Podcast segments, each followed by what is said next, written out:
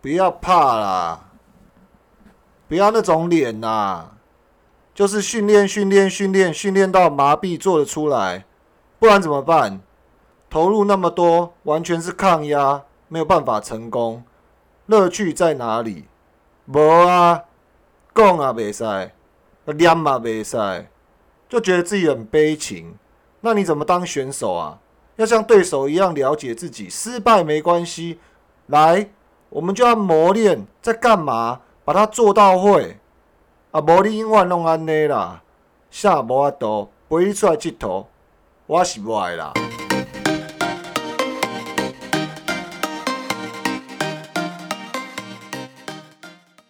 欢迎收听美股神偷奥运特别篇兔。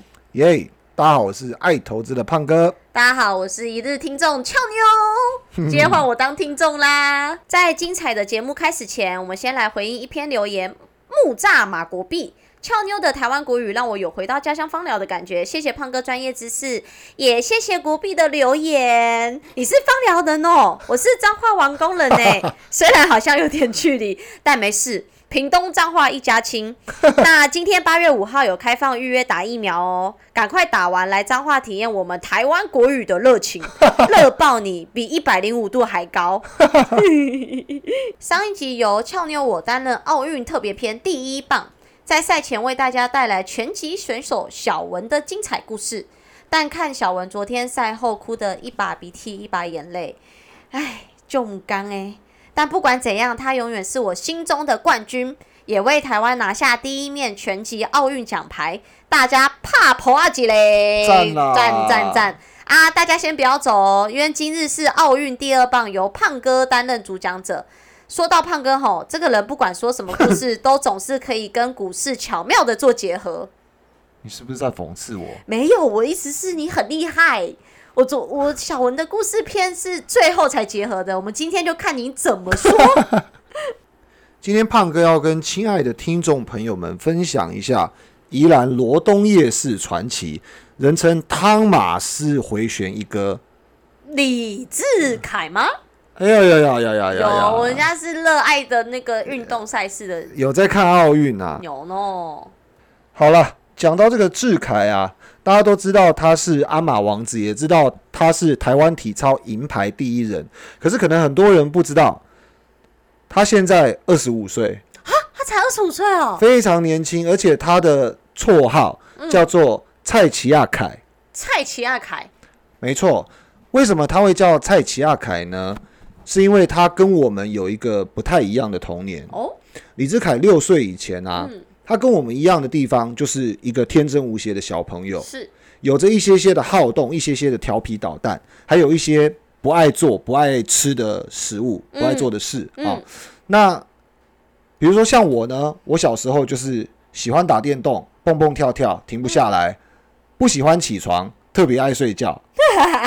有些人呢，则是不喜欢吃水果、青菜。嗯，有些人则是像蜡笔小新一样不喜欢吃青椒。嘿，那不晓得俏妞跟听众朋友们呢？俏妞小时候都在玩赛车、四驱车。四驱车啊，这个也是，好像是我这一代人。对。那个俏妞这么年轻也经历过。嗯。很多小朋友其实小时候不喜欢上学，不喜欢吃药，不喜欢打针。不知道你们还记得那个六岁时候的你吗？今天要提到的主角叫做李志凯，他小时候最讨厌的事情就是上体适能课。嗯，你可能觉得体适能有一点熟悉，因为很久没有听到这个名词。嗯，他就因为躲避体适能课，所以把整个人塞到垃圾桶里面。哦，垃圾桶哎。对，那也因此因缘巧合的际遇下遇到了现在的教练。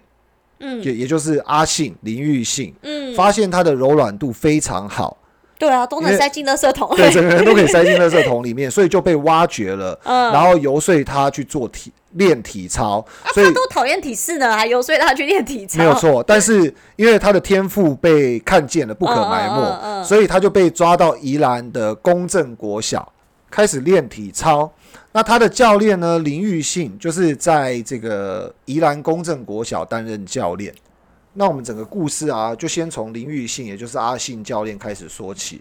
哦，阿信教练呢、他从小其实是一个有罹患轻度小儿麻痹症，两脚差差不多两三公分的一个人。哦那其实那个时代就是呃，因为他跟那个长辈住在一起，所以其实他从小是不会说国语的，所以差一点被老师编入启智班。啊呃，因为那个年代是禁止说台语的，哦，对所以他因为不会说国语的情况下，嗯在班上几乎都不发言。是然后老师以为他智能不好，所以就差一点把他编进启智班。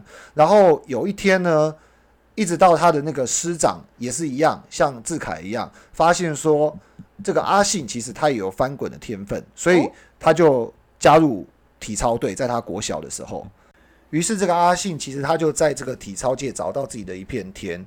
那在国中毕业以后啊，其实这个网络上有两个版本。第一个版本呢、是说，父亲是身希望身为长子的他，嗯啊，他只有一个弟弟。那身为一个长子的他，这个希望爸爸希望他接手家中水果店的生意。可是有人说呢，是因为他的父亲过世了，嗯所以他其实必须要被迫中断他的练习来承接这个水果店的生意。扛起长子的责任啊。对，扛起这个嗯长子的责任。嗯可是其实因为，呃，不管是哪一个版本啊，anyway，他就回到这个水果店去帮忙之后呢，其实他也失去他最热爱的事情嘛，嗯。所以其实心心在人不在，呃，人在心不在嗯。所以在这样的一个情况下呢，他就开始呃迷失，然后开始混帮派。那嗯。其实曾经啊，还打了这个黑帮老大的小孩，遭人追杀。哦。那这些故事呢，其实都可以从一部电影里面叫做《翻滚吧，阿信》嗯嗯嗯，的电影里面可以看到，就是俏妞最喜欢的彭于晏所饰演的啊。那那个时候在电影里面也有拍摄到这一段，就是他跑路到台东。那根据这个后期阿信教练这个受访的时候，他亲自提到，就说那段时间真的是非常非常的荒唐啊。嗯那个时候警察不是都会巡逻，骑车巡逻去找坏人嘛？嗯那他跟这个一些体操的选手们正值青少年力壮的时候，他们也都骑着小绵羊在巡逻，哦只是警察巡的是坏人，他们巡的是看不顺眼的人，所以他们在路上巡到看不顺眼的人时候，他们就会下车去打他哦，啊。很庆幸胖哥活在不同的年代，也没有生长在宜兰，否则我长得又胖又大，又欠扁，在路上一定被打。第一个被打。对，所以他们就这样打着打着，他们就打到了这个黑帮老大的儿子，所以最后才会跑路。这也就是阿信的真实人生，堪比电影还要更曲折。所以整个这样子，呃，不管是跑路啊、混黑帮的整个过程啊，其实他的整个体操梦是一直没有断续过的。所以他的启蒙老师叫做黄金明，就把他拉回到这个体操的练习场，跟电影里面的故事情节也是接近的，所以他迷途知返之后呢，他其实非常珍惜这个能够做做体操的一个机会。那也曾经后后来代表这个罗东高商出赛，然后在泛太平洋运动会体操项目中拿下这个地板项目的亚军，哦然后也有拿下八面哦区运的体操金牌。哇，好厉害哦！后来就走出一个不一样的人生。更不可思议的是啊，一九九二年，阿信他凭着这些区中运、区运跳马金牌亮眼成绩，他竟然取得了保送大学还有国手的资格。所以一直到今天为止，记者访问阿信的母亲，他都很不可置信，当年竟然是一个最不可能上大学的儿子，竟然第一个取得了大学入入学的资格。哦，嗯，那那个时候，他也开始代表国家征战。当大家都以为情节准备要进入一个浪子回头、龙溜连完就精彩励志的人生故事，那你就错了。同期跟阿信一起培养出来的这些运动好手们，包括吴金展、江建东、陈光辉、赖国正等，都在亚运、东亚运有非常亮眼的成绩。当中最受瞩目的是在一九九三年世锦赛拿到台湾第一面世锦赛银牌、跳马银牌的跳马王子张丰志。跳妞手上有他英勇健壮的签名照一张。哪有签名啦？乱讲。张丰志在当年算是台湾第一个体操偶像，当年光芒四射，在跳马项目中，林玉信还有张丰志一直是国内主要的竞争对手。在一九九四年，中华体操队赴澳洲布里斯本参加世锦赛，要返国的时候，发生了一个事件，叫做跳机事件。来俏妞时间，跟大家解释一下什么是跳机事件。在一九九四年澳洲布里斯本举行的体操锦标赛，当时有十二名选手代表中华队参加比赛，其中在我国有“鞍马王子”之称的体操名将张丰志被视为中华队夺牌希望。不过最后结果仅获得鞍马第八名，而且还是并列。跳马十四名，表现不如预期，因为他在前一届英国举行的世界赛中是夺得跳马银牌。那在比赛结束后，其实隔天到机场准备返国，竟然大家都等不到他。那原本以为他是去澳洲找朋友误了班机，不过后来确定是跳机事件，而跳机目前的动机尚未是个谜。不过有人去揣测啦，就是说他为何抛弃了热爱的体操运动，是因为。兵役问题还是教练问题也无从得知，因为当时其实张丰志要即将要服兵役，那因为到目前为止兵役问题尚未解决，所以其实已经被通气了。所以其实这个跳机事件啊，造成了一个很严重的后果。近两年的时间，其实男子体操队都不能出国比赛，而且那时候的政治环境其实没有很开放，所以这些事件没有被爆发出来。嗯，当时。阿信他们沉寂一段时间，一直到两年多后，他们终于等到了一个机会，说可以去参加第一届的泛太平洋运动会。那个时候的体操协会给他们一个暗示，说如果有好成绩的话，或许国际赛之后就能解禁哦。那个时候阿信说，他啊、吴景展啊、江建东啊，就关在左营训练中心。左营训练中心就是最近大家看奥运的时候，常常会看到这个国家。运动训练中心，也就是简称国训中心，就最近大家很常看到这个名词嘛。他们在那个国训中心闭关苦练一年多，在一九九五年泛太平洋运动会中，他们一举拿到团体银牌，还有多面的这个单项的奖牌。再加上当时协会啊，每年都会在台湾自己举办一个叫做中华汽车杯，反应非常好，而且帮他们重新形塑了一个非常好的形象。那个时候，国家才终于开放他们再参加国际赛。其实，这个国训中心练习之后参加的这个最后一个一九九五年的中华汽车杯呢，大家一定不陌生，因为《翻滚吧，阿信》这部电影里面，他最后跳跃拿下跳马金牌的这个画面啊，就是阿信。在中华杯拿下金牌的这个一个经典之作哦，所以当时这个彭于晏身为第一男主角，他也是为此吃了非常非常多的一个苦头。嗯，那也因为他们参加了这么多赛事，开放了这个国际赛之后，台湾的这个整个体操界的发展才没有因此画下句点。可是呢，虽然一九九四年到一九九六年，阿信在国内蝉联三届的区运。也就是现在的这个全国运动会跳马冠军，可是因为张丰志的跳机事件，还有泛太平洋奖牌拿到之后，其实他又收到冰单。那个时候当兵的时间非常的久，阿信也收到冰单了。对，所以阿信收到冰单之后呢，这个连续两年啊，哦，先后因为竞赛啦，因为当兵啦，反正他就没有办法再参加国手选拔。那随着他的年纪也越来越脱离这个选手的年龄之后，他就一一的错过亚运、奥运。这些一级的赛事，所以那个时候他其实非常的遗憾，觉得自己的梦想都还没有完成。所以其实那时候他是不能因为去比赛而延兵期嘛？有这种吗？是他那个时候是不能这样子哦，就当兵单来就要去当兵。对，嗯嗯。所以其实他的梦想还没有圆梦就要退役了。其实一直到目前为止，他都还非常的感叹。嗯。所以阿马王之李志凯夺得银牌的背后。有着阿信教练十九年前未能圆梦的遗憾，也因为这样子的遗憾，让阿信教练更努力、更坚持，不惜在他下半辈子注入所有的人生和心血，栽培这些国家幼苗。好，那接下来就要讲下一位仁兄了。嗯，下一位仁兄，这个也算算是一个非常重要的这个男配角，就是这个翻滚吧阿信的大导演。哦，翻滚吧阿信，哎，对。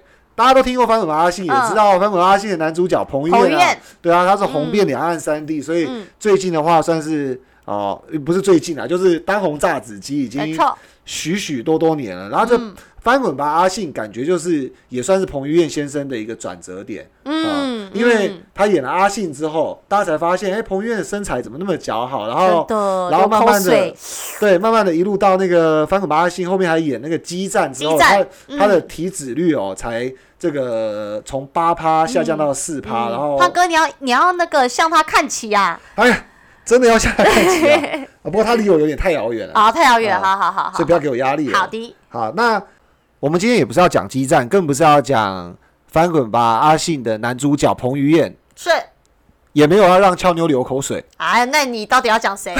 我们今天要讲的是这个翻滚吧阿信背后的幕后大工程，也就是这个林玉贤贤导啊。嗯啊，贤导的话呢，其实他是我们上一阶段介绍的这个林玉信，就是阿信教练的这个亲生弟弟。嗯。啊，他呢其实就是退伍之后，因为他原本是学电影的，那他退伍之后呢，其实就没有戏拍，也没有钱，然后逢年过节的时候在家里待到初十五，所以他妈初15对他妈就觉得奇怪，以前不是念念书的时候啊很有活动吗？就是嗯。初三之后都不回家了嘛，嘿。跟三五好友都出去了，嗯。怎么？退伍之后反而待到初十五了，嗯于是就旁敲侧侧击，然后明示暗示的去跟他讲说：“哎，你都退伍啦，是不是要去找工作啊，什么之类的？” 那这个贤哥呢，他在想说：“哎，好吧，好吧，对，那我我我现在也没钱，那身为一个导演，当然我的志向，我就一定要拍个所谓什么剧情片，就是大家所看到的那种，不是他后来是拍了纪录片，啊，可是剧情片呢，是大家当导演心目中的梦想，因为剧剧情片才卖钱嘛。就是大家可能看到的，比如说什么、什么玩玩命关头几啊，什么那哦种剧情像你刚刚讲片，剧情片听起来好怪哦，不是那种剧哦，对不是那种哦不是那种剧你跟情片，你跟那个哎男友看的继剧情片。续继续继续继续，哦，所以他他想拍剧情片，那剧情片需要钱，需要知名度嘛，嗯所以没有作品、没有知名度很难成的，所以。嗯他妈这样子明示暗示之后，他也觉得好像老是废在家里不太行，于是呢，他就跑去问他哥说：“哎、哥啊，你现在退出这个这个体坛了对对，你也你也没办法去比奥运，那你人生有什么规划呢？”然后他哥就说呢：“我现在在这个宜兰公正国小啊，去去这个培育十几个这个小朋友，六七岁的小朋友，嗯好、然后我想要把他们培育。”培育到长大就是一个十五年计划，带他们嗯进四大运、进奥运，然后去夺金牌。哦然后那个这个贤导呢有受访，他说当时他心情是什么，你知道吗？嗯，很振奋，没有，他就是当做一个笑话来看，觉得哈哈哈 就一个没没去奥去过奥运的人，然后要带着一群。小鬼头嗯去参加，可是他也就有点迫于无奈。他现在受访的时候，他就有点迫于无奈。他想说：“好吧，好吧，反正我也没事做，就当做田野调查，就跑到公正国小去。对，跑到公正国小去呢，他想说啊，拿着一个 DV 八，那个你看很久、嗯很久没听过，对不对？嗯很久那个年代哦，就很很阳春那种嗯老、老的摄影机，然后他就去拍那些小朋友生活。拍完之后，他更觉得他现在拍的连纪录片都不是，哦，是一个笑话片。嗯，就因为所有的小朋友当时就是，你看小朋友嘛，就是瘦瘦小小没肌肉、嗯干巴巴的，嗯然后每天在那边嘻嘻哈哈，而且甚至那个阿信教练除了教他们体操之外，还要帮他们擦屁股。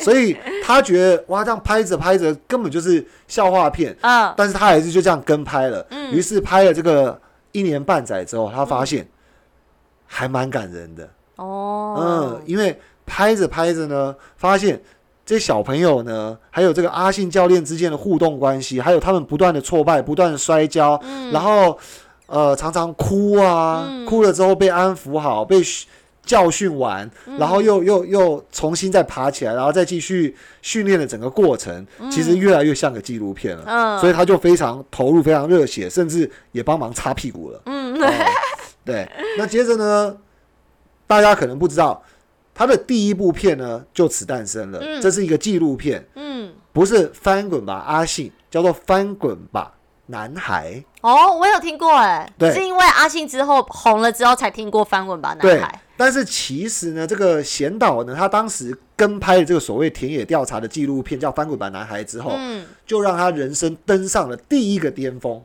哦也就是金马奖最佳纪录片哇，你是说男孩还是阿信？男孩。哦哦，所以他从一个没钱拍戏的导演，拿着一个 DV 八拍了一个纪录片之后，他就成了一个金马奖最佳纪录片而且这是他第一部拍的，第一部，而且哦。几乎除了时间以外，嗯。没有太多的资金跟嗯。额外聘雇过来的这个人力就是很写实，就是写实的，就是老那个一步一脚印这样拍着，对对，那这边解释一下纪录片是什么呢？就是跟真实故事嗯，记录的，像有一些什么老人院的那种跟拍那种啊，嘿看老人院的生活那种叫纪录片。所以呢，贤导呢，他就从此自以为大名大放了，于是呢，得了金马奖，算是有名了，啊啊啊卖了票房，嗯。算是有有一点钱了。嗯，那这些有名有一点钱呢，就就想要干大事了，就可以干大事了。嗯，那就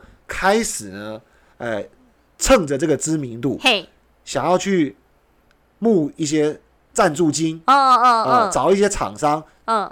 冠名播出嘛，对不对？嗯 啊，那个年代没有冠什么冠名播出嘛，就挨家挨户他就去找啊，哎呀，有没有赞助我下一部电影啊，等等之类的。嗯。所以就第一个剧情片就成型了。嗯，可能大家有听过，有些百分之九十人可能没听过一部片名叫《六号出口。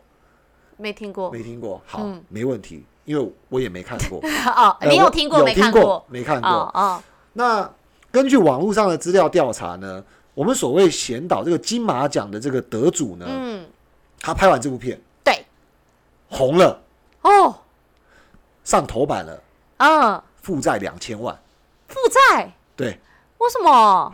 因为很多赞助商，然后自嗯。己也去做了抵押，借了钱嗯，啊，最后拍完这部片之后不卖，就哦就变成那个个，负债两千多万。哦，接着呢，他又拍了大概一两部戏之后呢，嗯。最后辗转才产生了我们大家所知道的这个嗯，翻滚吧阿信。所以他后面男孩拍完的那两三部戏都不红，呃，基本上是没红的，哦一直到翻滚吧阿信嗯，啊，翻滚吧阿信就卖了八千多万的票房，嗯。所以随后我们可能因为这个故事的主结构也好，或者是因为彭于晏的肌肉也好呢，真的，还有啊脸蛋，脸蛋，还还有彭于晏的脸蛋，所以让嗯很多类似俏妞这样子的人，迷妹，你是说你吗？我是他迷妹啊，迷妹，迷妹迷妹让俏妞这样子 迷妹呢？？你是撞到哦撞到墙哦？我想说你你说自己风光明媚我说迷妹，我想说你哪来这种脸痴迷的迷 啊？，OK，所以很多像俏妞这样子的迷妹呢，就迷上了这个翻滚吧阿信，也迷上了彭于晏。是，啊，那当然，彭于晏结束之后呢，又算是为这个贤导画下生涯的另一个据点。嗯，啊，因为孩子们还没长大。对，啊。那阿信的故事呢，整个主结构就是他回到一个原点，因为男孩而红，所以干脆类似拍一个前传，把这个阿信教练的故事嗯，给他透过这几年的知名度、经验跟资本，把它做一个最后的孤注一掷啊！是。结果这个孤注一掷果然又取得了。值得很对，值得很对，嗯。那大家就觉得开始一帆风顺了嘛，对不对？嗯，可是，在孩子没有长大之际，然后这个前传就是孩子还没长大，但拍了孩子之后又拍了孩子的教练，嘿，那没题材拍啦，嗯，所以他又去搞了好几部戏，哦，对，结果那几部戏也没红我我们，又不知道是什么，对，所以最后。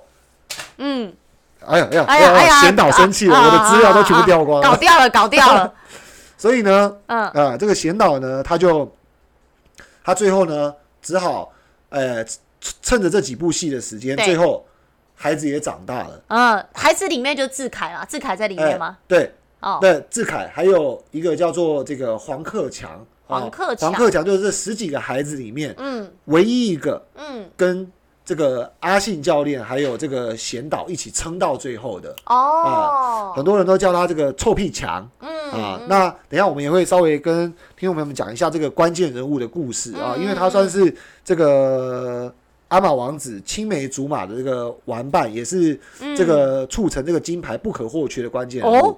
所以总而言之呢，其实大家也听到了，那个小朋友们的团队，就翻滚吧男孩那那些小朋友们，嗯全部都因为家庭因素、因为人生发展因素，或者是因为、呃太太辛苦了，嗯各种理由，相继的都退出，去寻求其他的发展，最后只剩下这个臭屁强，还有这个鞍马王子，蔡奇亚凯，就是阿马王子、嗯李志凯啊，继续留下来跟阿信教练一起一起磨练。嗯。那这个贤导呢，算是这个人生的这个第三个这个起伏，就是嗯嗯嗯。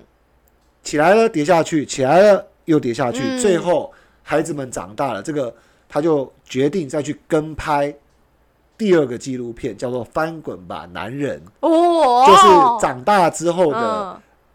李志凯、嗯蔡奇亚凯跟这个黄克强、臭屁强嗯的故事，嗯接着就把他们这个参加这个奥运前的这些呃四大运啊，嗯嗯。或者是各种的这个赛事，也就是嗯。这个蔡奇亚凯还有黄克强想要争取奥运资格九十个席位的一个关键比赛，嗯做一个全纪录。嗯。啊，所以贤岛当然毋庸置疑呢，他是跟着这个这个男孩们，对，还有这个奥运选手们而生，嗯。也跟着阿信教练他亲哥哥而生的一个重要人物。嗯那为什么特别要介绍他呢？因为他也很重要。第一个，他人生很颠簸，跟我们接下来要做的投资结论会很有一些关联。哦，第二个部分的话，他自己如果没有去拍这些纪录片的话，对，很少有人会知道这群孩子们，哦，对啊，也会嗯更少人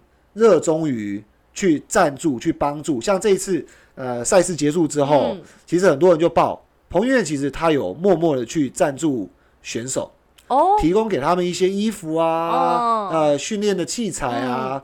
那他他自己很低调嘛，他不会去宣传。嗯但是如果当时没拍这个戏，没这个合作，我想彭于晏他的爱心可能还是有的，可是他嗯可能就赞助别的东西去了，可能就不不赞助这个这个项目。对，所以其实像这样子的一连串的纪录片或剧情片，其实扮演了一个很关键的角色，就好像我们看到很多这个 IPO 啊，对不对？对常常啊，哇，我我今天我 A 轮融资了，对不对？然后这个红杉资本又过来了，然后谁谁谁又过来，哪一个创投又过来了，嗯，他必须要有一些这个炒热的一些过程。那是，我觉得贤导在电影的这个角色，就好比于为了这个奥运项目的这个 IPO 扮演了一个融资的关键角色，嗯。所以才会有很多的赞助商啊，很多的地方妈妈们啊，嗯。哦，去给他们的孩子一些食物啊，一些资源啊。像听说啊，这个这个第一次他的这个翻滚吧男孩拍完之后，对，很多婆婆妈妈、乡亲父啊，我们就觉得啊，这些孩子们怎么那么可爱，怎么那么可怜，然后每次练习怎么那么辛苦，嗯。哭的死去活来的，嗯常常就给他们送饭、送便当，嗯给衣服、给资源、给赞助，哦，就是一连串这样来的。所以当嗯然，他除了在创造自己人生的这些故事之外，其实他也在这个奥运项目里面，也给这些男孩们还有阿信教练的人生里面扮演了一个很重要的一个角色。嗯嗯，好，那我们讲讲黄克强吧。就臭屁强，啊，臭屁强呢，好，他就跟那个蔡奇亚凯呢，在小时候扮演了一个很相反的一个角色。对，蔡奇亚凯呢，我们前面最开始的时候有提到嘛，他躲在垃圾桶里面被阿信教练抓过来了之类的，嗯然后贤贤导也帮他们去啊做了很多很多的宣传，有资源了，有器材了，有这些训练的整个空间了。问题是还得靠天分，还得靠努力嘛，对不对是？那么据说呢，小时候啊，这个臭屁强啊，他爸爸是一个这个健身教练来的。所以他的这个体育细胞好像就是天天生就很好，所以很多东西，这个厉害的阿信教练，毕竟他也是什么什么呃，这个中华杯啊，还是什么什么四大的这个这个嗯这个牌得牌的这个夺主嘛，嗯。所以他也算是一个蛮厉害的体操选手，也是嗯厉害的一个教练。可是他教下来的时候，发现一件事情，就是李志凯呢，他嗯。有一个很柔软的筋骨，嘿，但是没有一个很好的天分，很多动作。哦。很，多动作必须要做七次、做八次嗯。才能学起来。嗯，那臭屁强呢不一样，他天赋异禀，所以他就叫臭屁强嘛，对，因为他练一次就练起来了，可能就会了啊，对，他就练起来了。嗯。所以练起来了之后呢，他就不练了，哦。因为，我会了嘛。所以他在小时候各个阶段，什么小学时期、国中时期、嗯。高中时期，他都是夺牌的得主。嗯。也因为这个，也因为这个很容易的成绩，嗯，凸显了这个阿信教练似乎不是那么的有天分。不，阿信教练不是那么的这个不可或缺，哦，所以其实后期呢，这个呃大学时期呢，这个李志凯他所谓这个。嗯。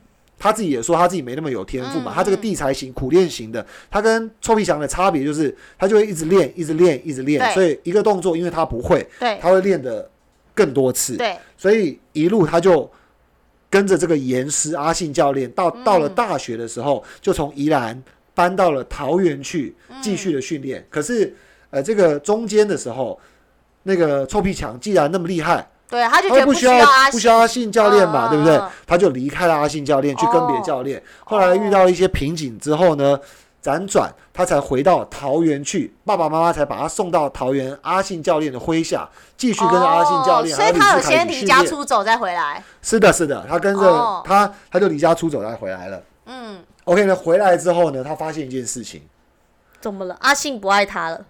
阿信还是爱他哦，阿信还是爱他，还是爱自己的孩子？嗯嗯，志凯这个蔡奇亚凯还是很爱他，嗯可是呢，他跟阿信教练还有志凯的距离已嗯，经遥远了，哦，因为志凯的程度已经嗯。让他看不到车尾灯，嗯。太厉害了，从小到大，呃，阿信教练就跟我们那个开场前这个开场音乐前一样，嗯。那一段就是模仿纪录片里面阿信教练在教训那个嗯。蔡奇亚凯，你看多严格啊，对不对？嗯真的，对，就像平常我对这个俏妞的态度，你没有对我这么严格，啊，他更严格嘛，他更严格，嗯。所以呢，所以呢，他回来之后，他发现他自己程度差了，嗯。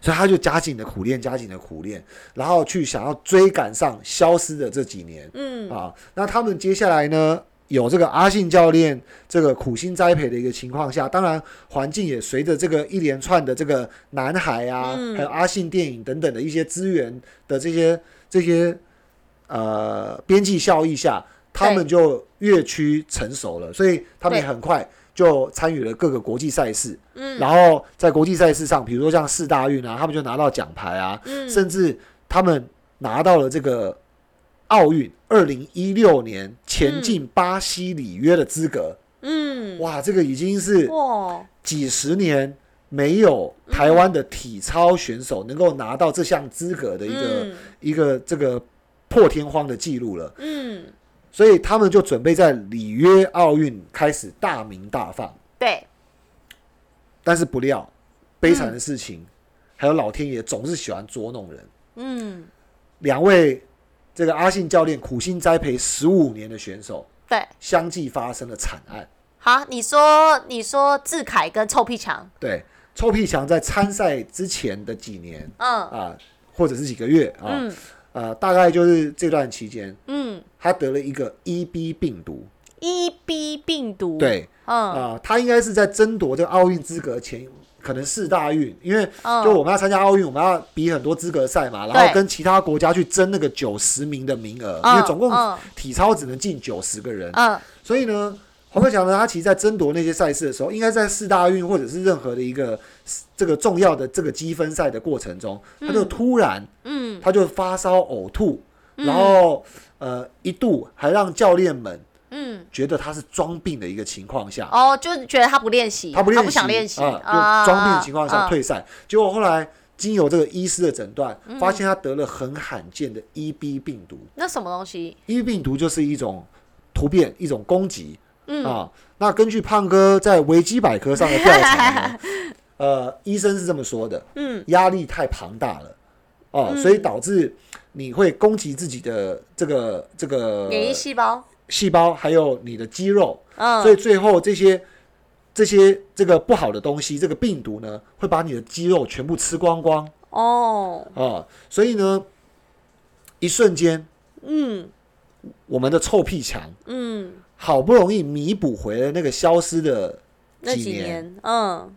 接着他拍《翻滚吧，男人》的时候，嗯，跟媒体宣告，当时他已经回到国中的程度了，是因为病毒的因为病毒原因吗？的，造成他肌肉萎缩，他的肌肉流失，哦。所以他回到国中的程度。嗯。但是如果有看过黄克强，也就是臭屁强的人，嗯。你会发现一件事情：虽然他小时候顺风顺水，可能因为离开教练，又回来，发现没有经过一番苦练是不能成功的。对，因此黄克强其实在人生并不是已经一，并不是当年那个一帆风顺的黄克强了。嗯所以臭屁强也不再那么臭屁的状况，他也知道，其实人生的很多不可预期跟磨难总是会出现。嗯于是发生这个病毒，他受访的时候总是笑笑的，用笑容面对大家。他就说：“嗨，当时我已经回到国中，可是没关系的，观众朋友们不用为我担心，我已经练回到大学的程度啦。”可是他肌肉萎缩还是可以。啊，再吃再吃再练回来，然后医生就是叮嘱一些、我们常看医生会听到的一些这个通用的哦。这个建议，嗯。你要早点睡啊，你要维持开心啊，你不要有太多的压力啊，嗯等等等等之类的。那反而反反正总而言之呢，在那个记者会上面，因为拍了《翻滚吧男孩》，所以嗯这个臭屁强跟蔡奇亚凯呢都有受访。嗯。那当时这个臭屁强呢就很乐天的跟听那个观众朋友们说，嗯啊，没那个时候我已经回到国中程度，可是没关系。第一个嗯啊，这个病不会再来干扰我了。嗯第二个，我已经练回大学程度了。然后你看到他那个笑容模样，你就觉得一边是感伤，一边也觉得真的不容易，也是敬佩啊。哦。对那我们刚刚有讲到，两个人都双双遇到磨难呢。那前进奥运前几个月的这个蔡奇亚凯，他又发生什么事呢？嗯他因为练习摔断了脚踝的韧带跟胫骨，摔断呢？摔断了韧带跟胫骨。那这样怎么练体操？所以这一次呢，我们有注意到他参加这个、这个奥运的时候，其实他有两个项目，一个叫做全能赛，对，就是有吊环、有跳马、哦有鞍马等等的。所以你吊环、跳马什么等等的，其实你是要用到可能脚些许需要用到脚。对，对，嗯那当时里约奥运的时候呢，他就是嗯摔断了这个腿，所以用到脚的项目基本上全能赛他是得弃赛了。对，那纪录片呢，刚好也有做出这段访谈，所以有兴趣的朋友们可以自己去看。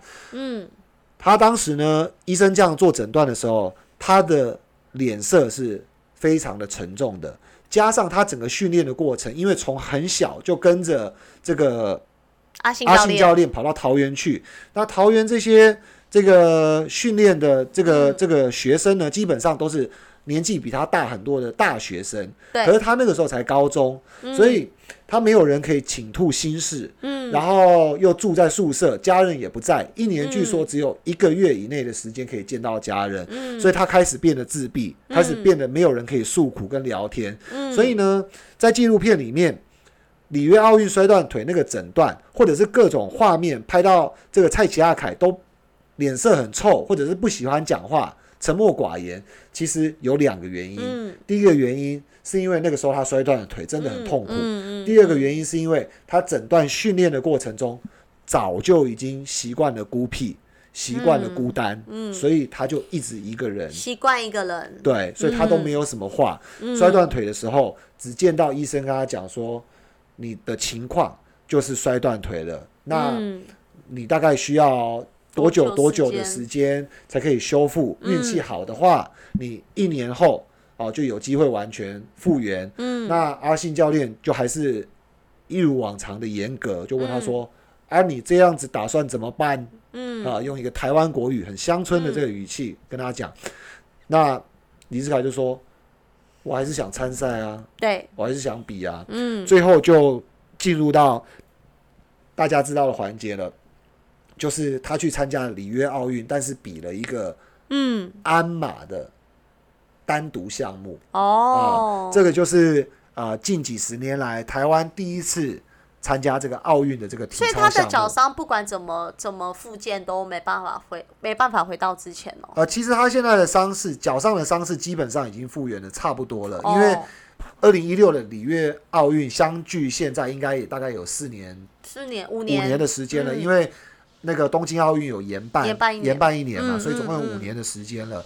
所以当时阿信教练的十五年计划，十五年基本上要带着孩子前进奥运的第一步也算是实现了。嗯但是他们的嗯目标就是在十五年前其实也早就定下来了。嗯他们有梦，他们画下了目标，一步一步的实践，所以他们前进了奥运。可是第一次的奥运基本上人算还是不如天算，他们还是发生了各各种的惨案。对，所以那个时候呢，也因为脚伤跟各种的这个、这个第一次参加国际赛事这个压力的状况下，嗯。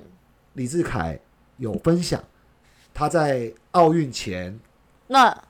软脚，脑袋一片空白，哦。所以他设计了一套六点五分的这个难度的这个、这个鞍马鞍马。表演啊，上去就摔马了，哦。一直到摔马才把他摔醒。哦。嗯，那摔马之后把他摔醒了，他才告诉自己，对，我不能这样子，嗯。我一定要把动作做完。于是嗯第二次他的这个六点五分的分数很成功的去把它做完了。嗯。那也有了一个这个记录的过程，就是说，呃，他参加各种国际赛事会软脚、会空白的心理素质，嗯。但是也在那一次的失败经验中，嗯给李志凯灌溉，也给这个臭屁强嗯。灌溉了一种不同的人生体验。嗯嗯，所以后续的五年，不断不断的在国际上各种大大小小的赛事，你都会看到这个志凯啊，鞍马王子嗯。的这个名号，也拿了四大运的这个冠军哦，这种国际赛事等级而且我对记得那个阿信教练不是因为他在比赛前都会表现的不如预期，然后就帮他训练一个比赛场景，是不是？就让全部人来看他。，没错，他们也嗯特别设计的，就是说把这个全部的场景、全部的这个人马，全部都叫齐，然后不断的敲锣打鼓啊，就让他让他。适应那个环境，就是大家有在喝彩，一堆观众没那种环境。，那当然，那当然，嗯。蔡奇亚凯呢，哦，就当年在菜市场表演哦，对，广受欢迎那个蔡奇亚凯，发现一件事情，嗯，不是只有在妈妈这个辛苦工作的这个菜市场、表演给叔叔伯伯阿姨看，嗯，才是他的天下。对，他既然都已经前进过奥运了，嗯。基本上再回来参加四大运，再参加各种的国内国际的赛事，已经没有什么比奥运这种等级的这种赛事还要来的更让他紧难张吧，以承受跟紧张。于是他就开始脱胎换骨，然后呢，他的教练也因此学习到了这个奥运的等级，要帮他练习的整个方式，嗯。所以像是一个团队一样的这个大进大要进。嗯，接着呢，他们就呼风唤雨，在各种赛事下一直不断的屡嗯。屡创佳绩，然后尤其是在四大运夺得冠军之后，更是让李志凯嗯。这个得出冠军来，然后也后来陆陆续续的，就是在我们这一次东京奥运上面的项目，看到他设计的这套六点七分的难度难度的这个嗯。汤马式回旋的这个、对这个这个这个分数啊，嗯。那这个分数呢，让胖哥来跟大家剖析一下。嗯。它有分两个层面，像我们这次的这个冠军，也就是英国选手 Max Whitlock，嗯，他是一个连三届的冠军，就啊得第三届金已经牌。连续卫冕第三届啊。嗯麦克斯惠特拉克，你有没有？哦，真的哎，哦，还把他名字念出来。他是已经连续三届的冠军了。那、嗯呃，这个分数，俏妞知不知道怎么来的？我觉得讲实在，我觉得这个体操好主观哦，我根本不知道什么是很很厉害，什么时候是还好啊，其看实他这个奥运的这个鞍马，就就是他这个体操的手册，其实据说嗯。是跟圣经差不多大本的。好。啊，他有各种加减分，所以做教练绝对是不容易的。嗯，对，那胖哥可以帮听众朋友们简单的剖析一下，嘿，这一次呢，李志凯他拿下了十五点四分，嗯，十五点四分里面是包含了六点七分难度的动作，六点七分难度是什么意思？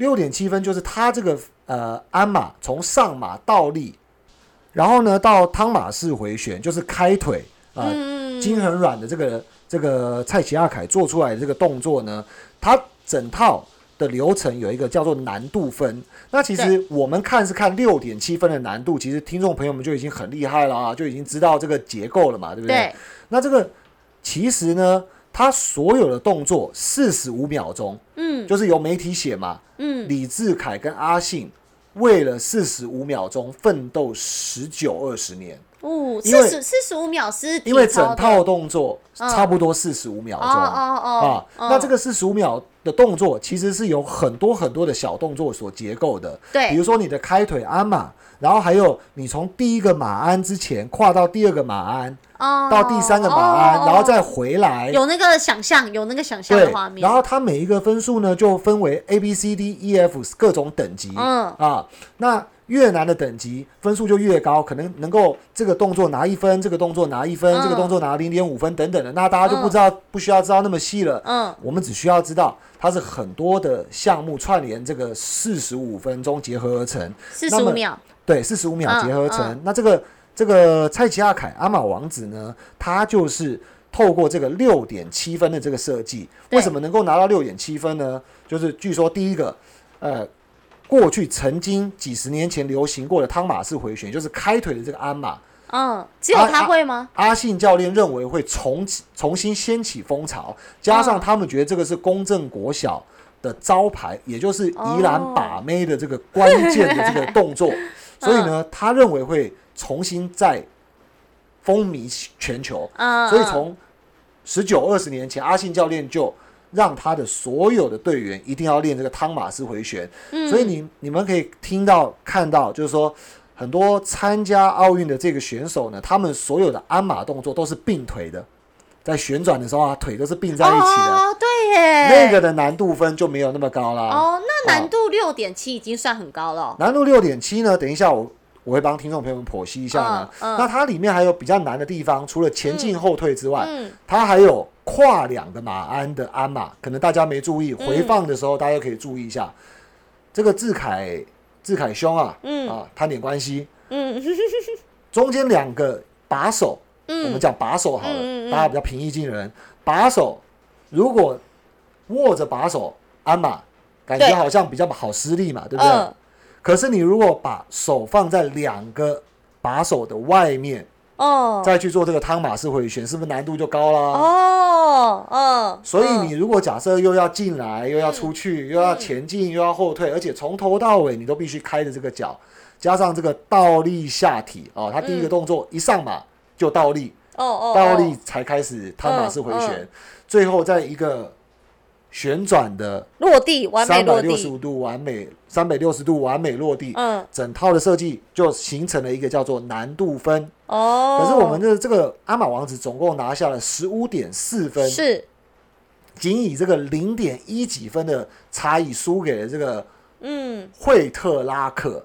啊。嗯，那他为什么输能够输的这么接近呢？哦。因为他的执行分数就是在执行刚刚我们讲的从头到尾四十五秒钟的那些每一个细小的动作的时候，对所有的评审一致给他高达八点七分的这个执行分数。嗯也就是说呢，这个项目啊，基本上是以你执行这些设计动作的这个这个标准分来看。嗯然后你执行的越不好，比如说你中间有什么瑕疵啊，掉下来三百六十五度没到三百六十五，对或者是你使用了什么暴力，比嗯如说。很不优美，你是用肌肉棒子的这种方式呈现，嗯 就不符合鞍马体操的这种精神嗯了。他就会给你东除西扣。可是李志凯在这个项目得到了八点七分的这个高分，嗯所以表示说，嗯评审给他扣的分数非常非常的少。满分是几分？哎呀，满分当然是五分啊！屁啦！你进扣四十八分钟被我抓到一个瑕疵，你在骗人，最好是五分，俏妞就有所不知了怎。样？胖哥会记错呢，是因为听众朋友们在 Apple Podcast 上面最多只能给美股神偷五分满分你在凹，你在分。凹，它到底是几分？这个执行分呢，满分是十分。哦，执行分啊，啊，就是说你执行的越少，瑕疵被扣的分数越少。哦所以这个志凯弟弟呢，他拿到了这个八点七分，只被扣了嗯一点三分，表示方方面面啊，这个评审团都是对于他的动作非常认可。可是没有比较，我们怎么知道这个数字是高还是低呢？对啊，所以我们就来讲一讲这个连续三届的冠军，也就是惠特拉克。嗯我们来看看他的总体分数怎么样。我们先讲一下志凯弟弟呢，他在这个难度分上面拿了一个六点七，因为他搬出一个六点七的动作。对，执行分数呢拿了八点七分，也就是说总结起来是十五点四。分，嗯。这是非常高喽，就是位居第二名的分数。对，可是这个惠特拉克先生呢，嗯，他搬出来这个连续三年，尤其他们世锦赛已经交手过，就是把李志凯气走了这套难度七分的动作。嗯，什么动作？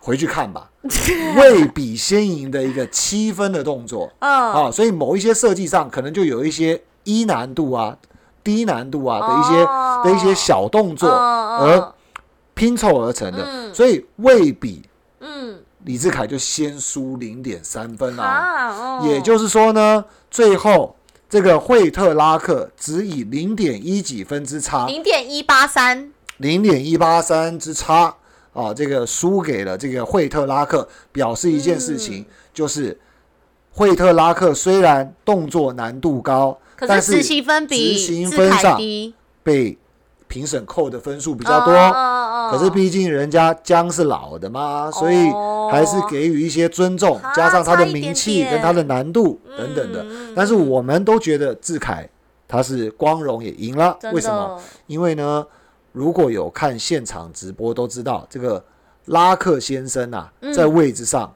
坐立难安，如坐针毡，如坐针毡的表情啊，一直到这个志凯分数公布出来，确定在十五点四啊，因为他的顺位刚好在惠特拉克之后嘛，对，所以公布出来之后，他才展开了笑容，前往志凯先生旁边去跟他握了手，哦，是这，样子的一个状况。嗯，那回过头来呢，胖哥觉得，如果这个志凯弟弟啊，他能够持续的努力，嗯。然后能够经过这一次的抗压性，把心脏弄得更大颗，对，然后加上呢，他再把难度的设计嗯，提高那么的一些些，难度，其实，在嗯下一届的奥运就金很有机会他。得到金牌啦。好啦，那么好的都结束啦，我们还是要讲一点小小遗憾的地方啦。嗯，其实，在这初赛之前的这个一个多月啊，嗯，其实李志凯的爸爸嗯，中风了，哦，所以呢，其实李志凯在这个国训中心训练的过程中是非常的辛苦，也非常惦记父亲的，嗯，因为他其实没有办法承受失去父亲的辛苦，嗯。加上他的父亲是非常辛苦的这个怪手司机，妈妈是菜市场的这个摊贩，嗯，所以其实他们从小呢是非常支持李志凯啊，嗯。那培育李志凯长大，所以这个时候呢，中风之际，其实大家知道，奥运前的几个月，台湾嗯爆发了这个 COVID-19 的疫情，哦，所以这个时候其实志凯是没办法离开国训中心去探视父亲的。哦，对啊，因为国训中心代表着台湾选手们的希望，嗯。代表着台湾这个争夺荣誉的这个关键，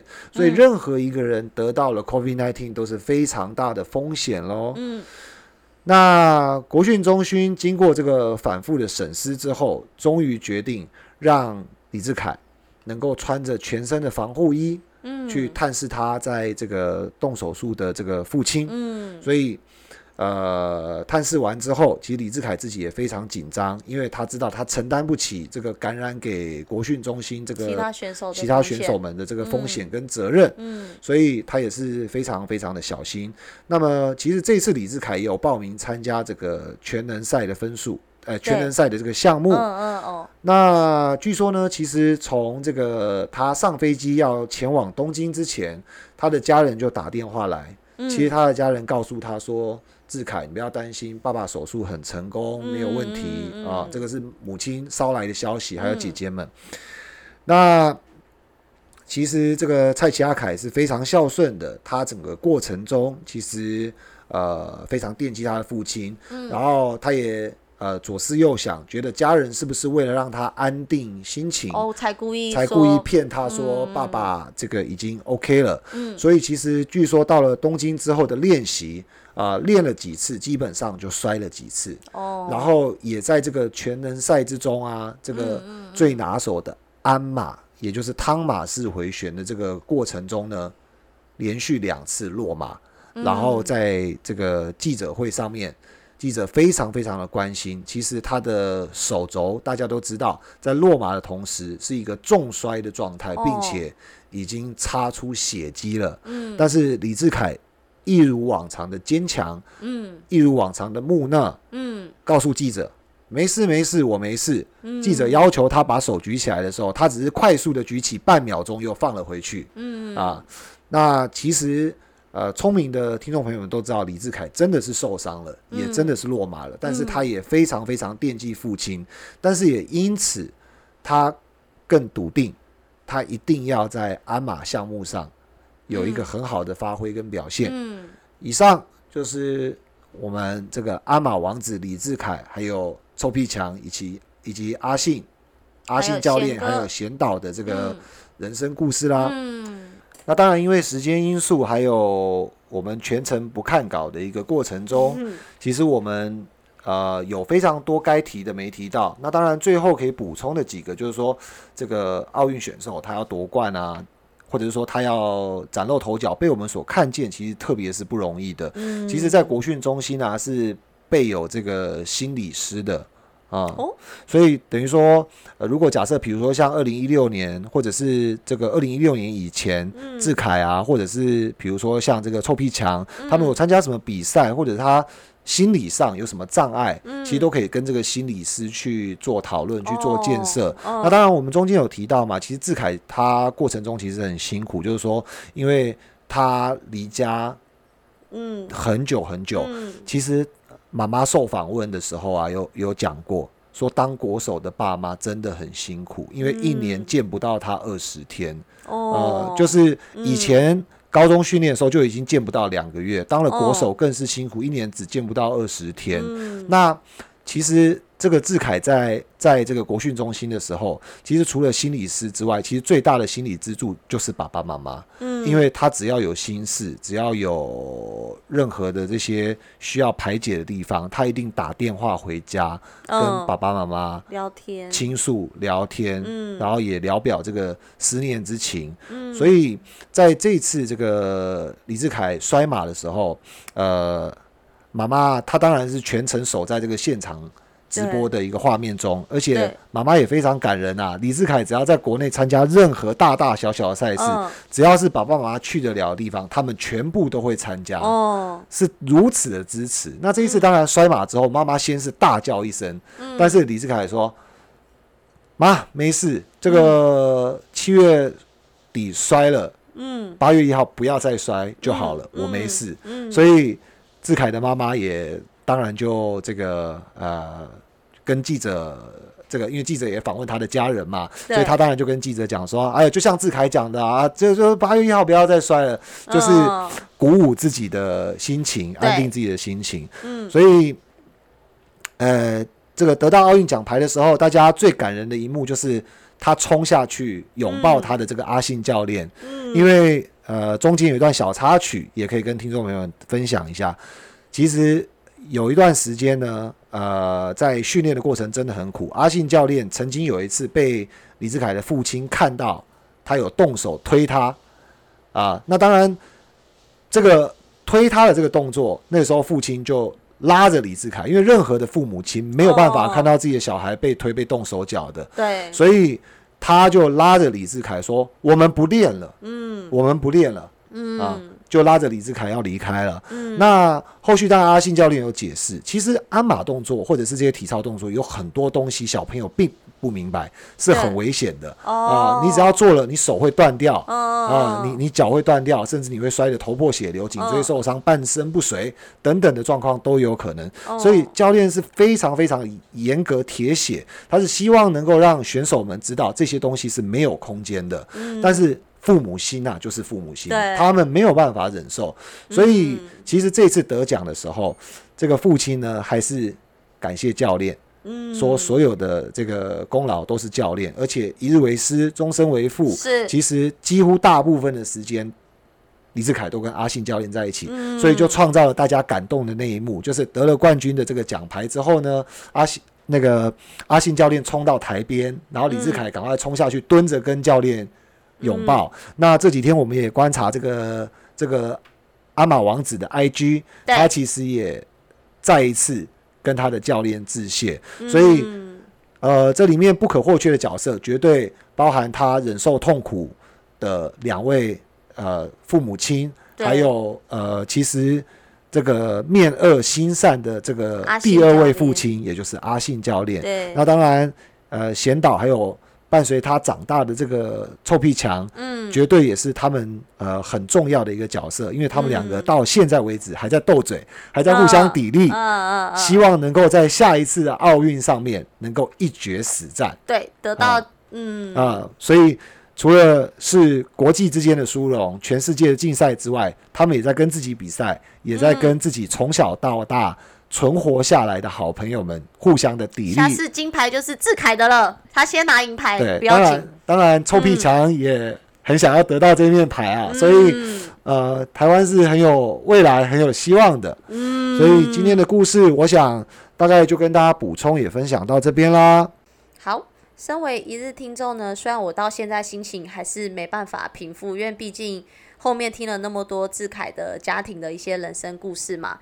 但是，身为美股神偷的我们，还是希望说这些的人生故事对我们投资是有一些启发的。嗯，对，那对于俏妞我来讲呢，我觉得前面这几个人生故事，不管是阿信的，或贤导的，或者是臭屁强，或者是志凯，还有爸妈的，我觉得就跟我自己觉得跟投资的联想，就是志凯爸妈有点像是初创企业家，嗯哼，对，他是创了什么？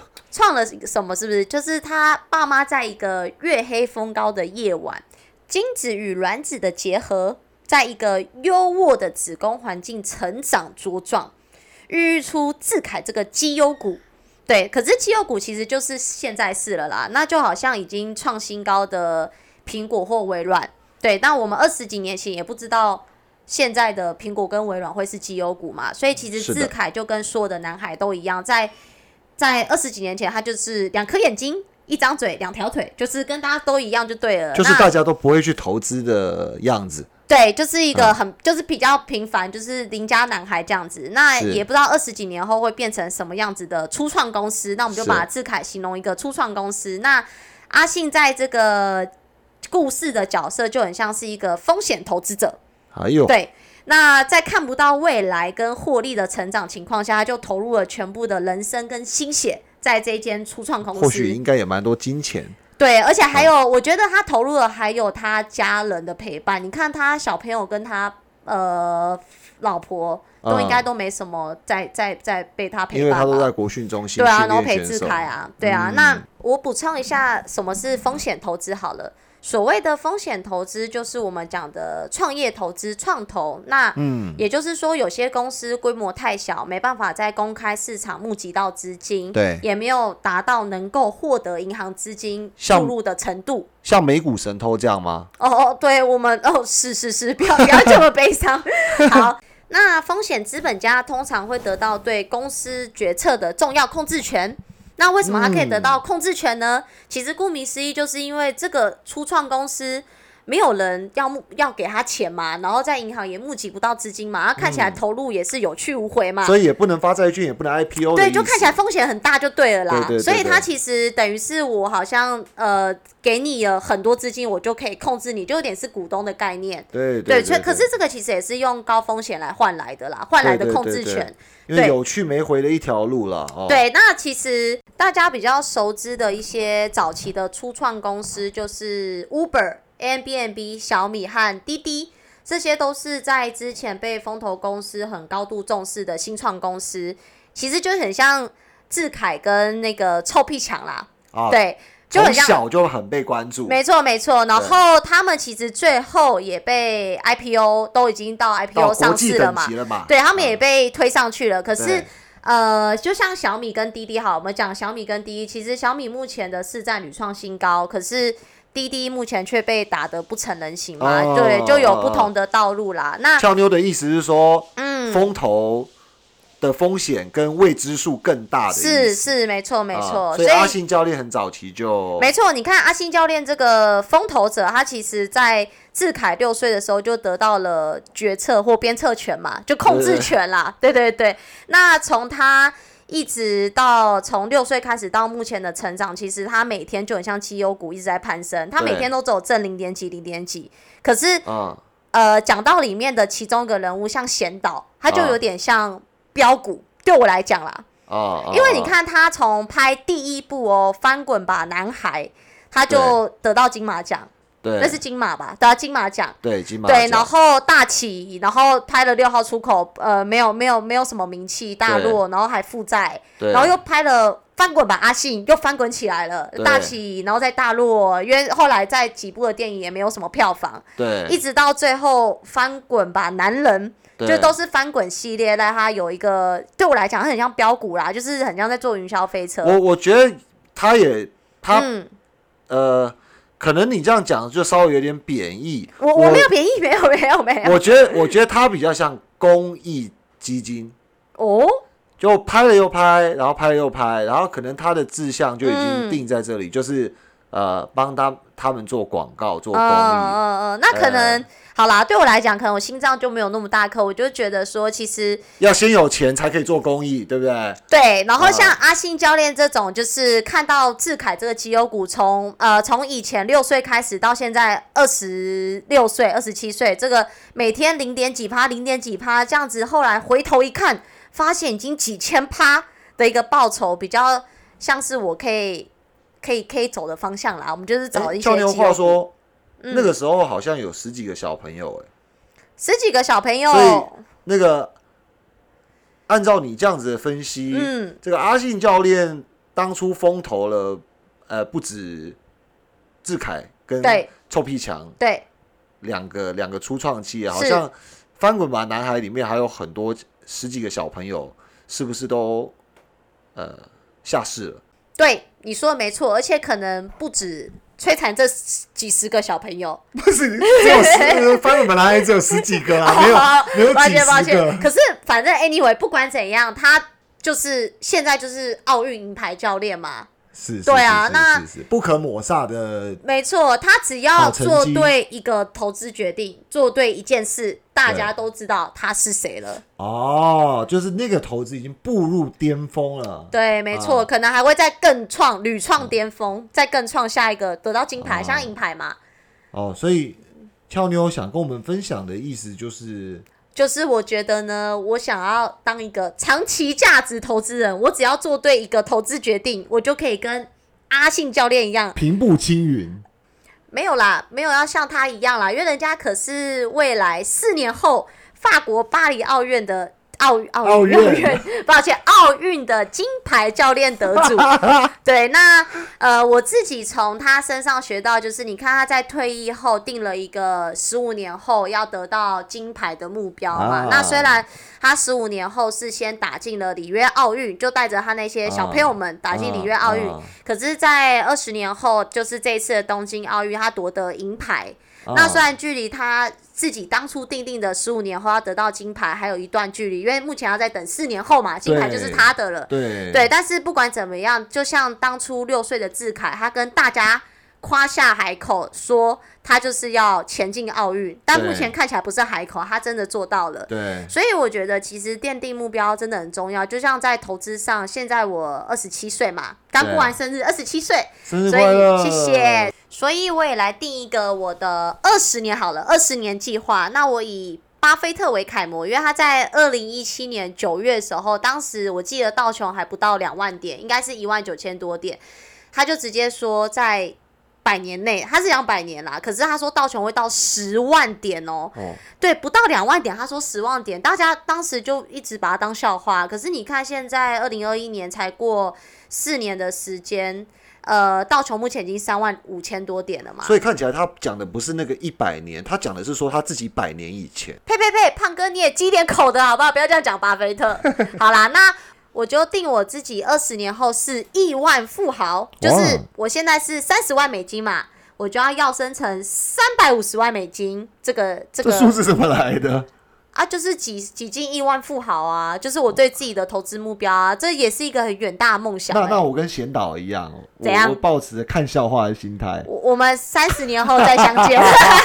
好啦，那我们人要有梦想，所以这样定立目标式的意义是定目标就是要走往这个目标前进啊，要不然我定目哦，标定那会对好玩的哦。你的人生有什么改变吗？或对你的投资之路有什么会？啊，我就会改变我的目前的投资配置啊。我现在其实都没有在看标股了，我真的已经改变了。现在那个身边的那个之前的那个同事蔡奇亚同事那些，最近又跟我讲了两三只，我都我都不看，我都不听了，不听了。对我都没有投了，我都没有投，所以我有在做改变，我要朝着这个目标前进。哦嗯，哦，这我以为这背后有故事哎。没有啦，没有故事啦。好，言归正传，那在定定一个长远的投资目标之后呢，还是要先从一些自己的短期的一些投资的一个配置做一些改变啦。就像志凯他的难度分，他现在六点七分嘛，就这次奥运，他还是先从五分，再到五点五分，再到六点五分，再接近六点七分，他就是几十个小动作，一步一步一步这样提升起来的。有有可能下次我们四年后看到他在呃法国巴黎的那个嗯奥运，嗯他可能难度已经到七分了。对，所以，投资听众朋友是不是也跟俏妞一样，从来没有想过自己长期的目标跟目前投资难度分的计划呢？那现阶段的你是不是也跟俏妞一样，投资难度分设得很高，但是执行分却拿很低？那亦或是你只你执行度分拿很高，但是难度只敢停留在现阶段的三四分？哦，对，那就留给大家思考喽。那其实呢，志凯在赛后受访的时候，他有说到说他已经做到自己的完美分了，就完美比例啦。就是嗯说，他目前的难难难度是六点七嘛，嗯对，那执行力是八点七分嘛，嗯，那这个是属于志凯的完美比例。那你们的完美比例是几比几呢？如果你喜欢我们这一期节目，希望给我们五星订阅加好评哦。我是俏妞，我是胖哥，我们下集见。